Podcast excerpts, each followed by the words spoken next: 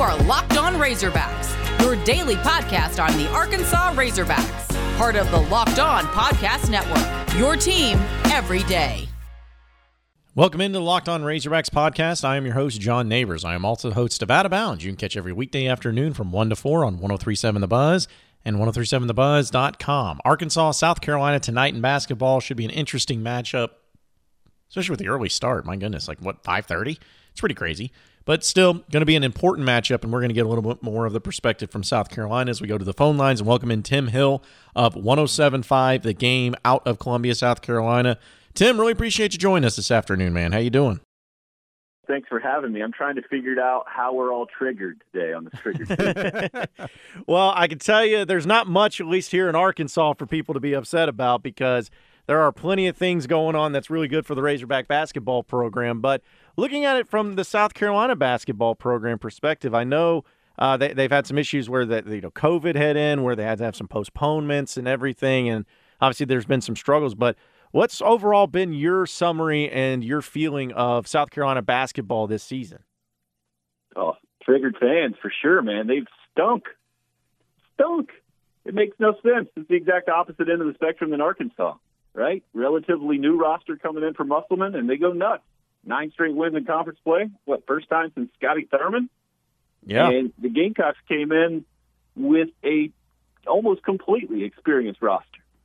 Frank Martin's always preaching about how guys don't get it a lot of times until they're a few years into his program, and then he knows what they are and they know what he is, and then they can make adjustments. And they went on that Final Four run a few years ago with that kind of roster. The expectation was they were going to be a top 25 type team this year, and man, has that been completely off outside of a couple exceptions like their last game at Georgia the other day. So what's made the difference this year going back to last year? Has it been just a case of they haven't been able to get into a rhythm so far because of some of those postponements and cancellations? I'm not going to pretend like I know, Jeff. Frank Martin doesn't know. His players don't know. Nobody knows. Uh, they certainly haven't gotten into a rhythm. The COVID issues were massive. Frank had it twice. You'll notice tonight, if you haven't seen Frank Martin since the last time Arkansas played South Carolina, you will be uh, in for a, a bit of a, a double take. We're looking at his smooth dome, no hair anymore. And he said once he started losing some, he just he wasn't going to let it hang on. He just shaved the whole thing. Uh, it's been a uh, a really difficult year in a lot of different ways for South Carolina basketball. So uh, I, I do not have an explanation for it. I've never had an explanation for South Carolina basketball when they play well and when they don't in the Frank Martin era. That Final Four run is one of the dangest things that any of us will ever see, I think, from a few years ago. And that's been their only NCAA berth in nine years now under Frank Martin. And uh, I was here listening to you guys talk to Chuck earlier. He's speculating that this might be his last year at South Carolina. I don't think Gamecock fans would be surprised if that happened. And it, I, I don't think a lot of Carolina fans though would have seen that happening coming into this year. Yeah, because you, you mentioned Frank Martin, and I remember when he was at Kansas State, uh, they were always an NCAA tournament team. Of course, they made it to the Elite Eight that year, and when South Carolina hired him, I'm like, wow, that's that's pretty big time. I mean, he, if he can have success at Kansas State, he can for sure have success at South Carolina. And the Final Four run was great, but you mentioned nine seasons, only one NCAA tournament appearance. What's been the problem? What what has he been missing on that's kept his team from being a team that at least makes it to the NCAA tournament a few more times? It's such a tough job, man. One out of nine is basically the average for South Carolina basketball. It's one of the, the worst Power Five programs there is. It's just Frank Martin in that Final Four run became the all-time winningest NCAA tournament coach in South Carolina basketball history because he won 40. Wow. That's all it took. And his predecessor, Eddie Fogler, never won an NCAA tournament game. Dave Odom never won an NCAA tournament game. The, the 2017 Final Four run was the only time in my lifetime South Carolina has won an NCAA tournament game. It is a, a very difficult job. I don't think Frank knew exactly the scope of it. I think he's admitted it. He didn't quite understand the difficulty of it coming into it. And they've been close a few times, haven't gotten the benefit of the doubt a couple of years on the NCAA tournament bubble. And then it, it is just such a difficult job to recruit to for multiple reasons. Um, it, it's kind of come to a head this year. and the Frank hasn't been able to overcome it like he has in years past, where at least they've been pretty good in SEC play, pretty good to very good coming into this year in the last four or five years or so. Okay, so I want you to elaborate on that because I've always found it fascinating about programs and how they can win or why they can't win in college basketball. Because obviously Arkansas, you know, there's a lot of history there, and uh, I'm just curious because South Carolina, it, it, seems like if you're in the SEC and if you get that SEC money, uh, if you start winning, the support will come in. But what are some of the specific reasons as to why South Carolina is such a tough job, and in your words, one of the toughest in all Power Five? Oh man, how long did you, you guys show today? yeah. we got time. All right, number one, you're in a state that doesn't value basketball. South Carolina is football first, baseball second, basketball a distant third. Secondly, you've got a, a university in South Carolina that has had its only sustained success in basketball back when they were in the ACC, right? So now you've got the ACC powers not far away at all. North Carolina, Duke, obviously, Clemson in the state you got those guys pulling against you from a recruiting standpoint. Georgia Tech's not too far away, and then you throw in the SEC guys. Uh, Aaron Nesmith over in Charleston, uh, another guy who plays for Tennessee right now. Josiah James down in Charleston. Uh, some of the best players in the state have gone out of the state of South Carolina and stayed in the SEC. It is it's a difficult thing to understand. So you got the recruiting problem number one. Number two, you don't have a basketball arena. You have a a concert venue that they play basketball in. It's I mean, when they fill it up, it's great. But for basketball, it's really tough to do that consistently. And obviously, this year, you know, you, you got nobody in there hardly at all, and you'll see that tonight. So those two issues, along with just where you fit in the power structure from a fan standpoint, the value just isn't there unless you're making some kind of noise uh, at the top of the conference or in postseason play. And it just has not happened consistently at all in my lifetime. So we've seen that with football, and you mentioned the pecking order there, of course, football, baseball, basketball, a different third. But we we see that the fan base is passionate and they show up for football games, win or lose, they're always there. Is it the same for basketball still with the fan base, or is it just the case of they have to win for the fans to show up? Yeah, exactly. It's that last part for sure. And I guess another thing now pulling against Frank Martin or that he has to compete with is Dawn Staley has the women's program rolling, and South Carolina fans see that, and the uneducated amongst them say, "Well, if you can do it women's basketball, why can't you do it in men's basketball?" But we we know that doesn't make much sense. It's not quite that easy, but it, it is something I think that some fans at least compare the men's program to unfairly, but it, it doesn't make anybody any happier. That's for sure. We'll continue our discussion with Tim Hill of 1075 The Game here in just a second. First, got to tell you about rockauto.com. With the amount of increasing makes and models of vehicles, it's pretty impossible to stock all the parts you ever need at a random storefront. So, why would you go through this process when you have rockauto.com, where they have the entire catalog that you can need for all different types of makes and models and all different types of car parts? It's the only place to go. It's unique and remarkably easy to navigate through their catalog. You can quickly see all the parts available for your vehicle and choose the brand, specifications, and prices that you prefer. Go to rockauto.com right now and see all the car parts available for your car truck and write locked on in the How Did You Hear About Us box so that they know that we sent you. Amazing selection, reliably low prices, and all the car parts you will ever need at rockauto.com.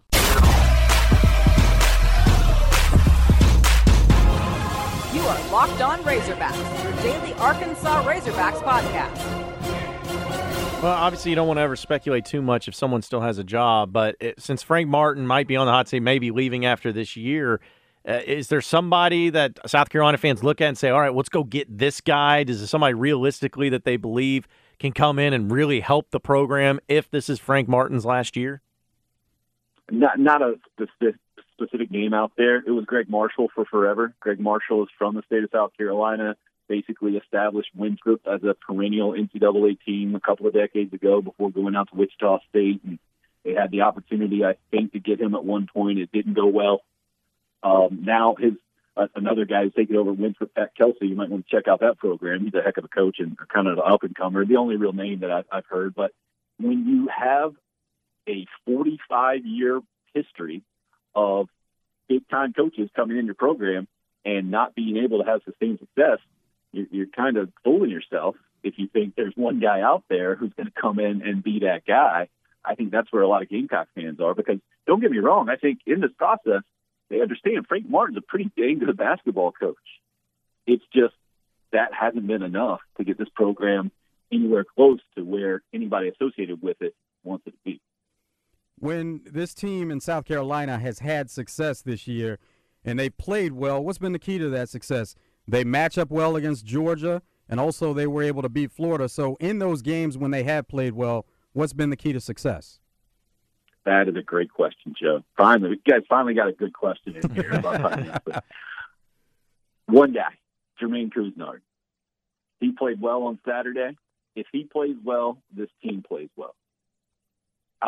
He, for some reason, this, this has gone into the confusion of the year. He had a really good redshirt freshman season last year and had kind of taken over as leader of the team. And then this year, there have been multiple issues. He has not played well, and they've had a void at leadership. And, and, I think Frank and his players, probably more so than some other coaches and players, they they really need a strong voice from a player standpoint to kind of balance his out. And they just hadn't had that. And Couisnard and, and not being able to play well. He, and then you'll see another guard tonight that will look like a Tasmanian devil, will always fill up the stat sheet but with fouls and turnovers to go along with points, rebounds, and assists. His name is Trae Hannibal. If those guys play well tonight, South Carolina can hang with Arkansas. I'm not saying they're going to beat them, but they can hang with them, and they certainly played well against Georgia. If those guys do not play well, I think Arkansas will win by 20. Now, I always like to get this answer from uh, people that we have on the show that cover specific uh, programs in the SEC, but – this has been kind of a weird conference and a weird year. Obviously, Alabama's the best, of South and Arkansas is right there behind them. And then after that, you just seem like you have a bunch of teams that can't figure out really what they are. What do you make of the conference this year as a whole? That it's college basketball. It's not the SEC, John. I think it's the, the entire country. When we had what the top 15 or 13 all-time winningest programs in college basketball a couple of weeks ago, unranked, all 13 of them. When Duke and Kentucky and North Carolina specifically been struggling like they have. I just think it's such a weird year. And man, I'm I'm so disconnected as a fan from college basketball because I don't see those shots when games are starting of the student section going nuts and everybody, the energy in the building and the whole thing. It's you. I I can I can look over that in the NFL in college football, but it's, it's difficult for me to get past that in college basketball.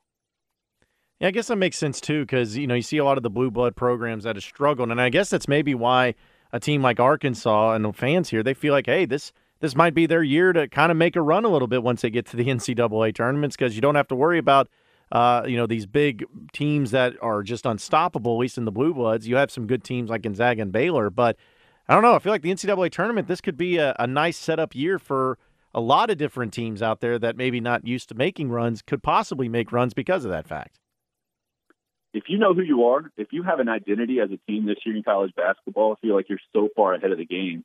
And I thought South Carolina would have had that coming in with experience. Instead, it's been the exact opposite. Yeah, Arkansas clearly has figured it out, though, with nine straight in conference. We'll continue our discussion with Tim Hill here in just a second. First, betonline.ag is the fastest and easiest way to bet on all your sports action. Football might be over, but the NBA, college basketball, and NHL are still going on. And betonline.ag has you covered for all the news, scores, and odds, and is the best place to place your bets, as well as it's free to sign up. So head to the website right now or use your mobile device and sign up today at betonline.ag and receive 50% off welcome bonus on your first deposit using promo code locked on. That's right, promo code locked on. You'll get 50% off your welcome bonus on your first deposit. BetOnline.ag, your online sportsbook experts.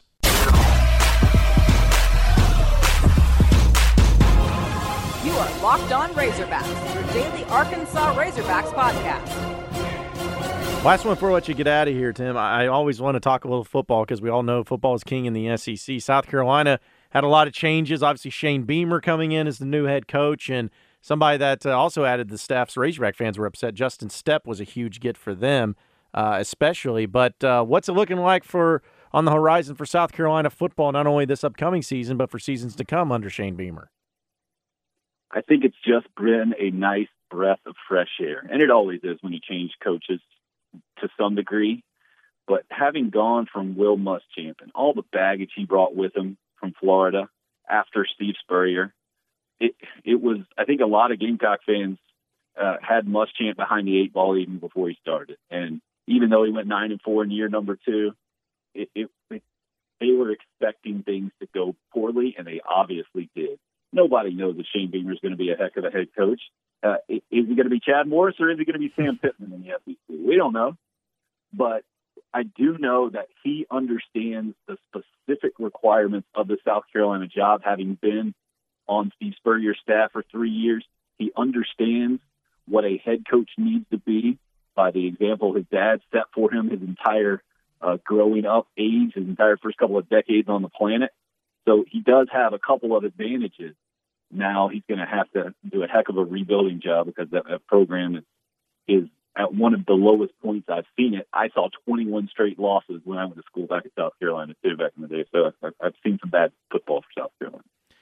Yeah, I, well, I can tell you this: he won't be Chad Morris because I don't think he can hit any worse than that guy. I mean, that that was uh, that was a brutal time. But Razorback fans know how it feels over there at South Carolina. Sometimes the right guy can make the difference, and who knows? Maybe Shane Beamer is that guy. But uh, it should be enjoyable. Tim, we appreciate you hopping on with us, man. Enjoy the game tonight and enjoy the rest of the season. And uh, I'm sure we'll be catching up with you later down the road. Hope I got you guys triggered. That was my goal. well, we appreciate it, man. Thanks, guys. Well, appreciate everybody listening in to Locked On Razorbacks podcast. Be sure to like and subscribe to the podcast on iTunes or on Google Play. You can also get after me on Twitter at BuzzJohnNeighbors for any questions, comments, concerns you may have. We'll keep it going from there. Same podcast time, same podcast channel tomorrow afternoon. Have a great day, everybody. We'll see you then.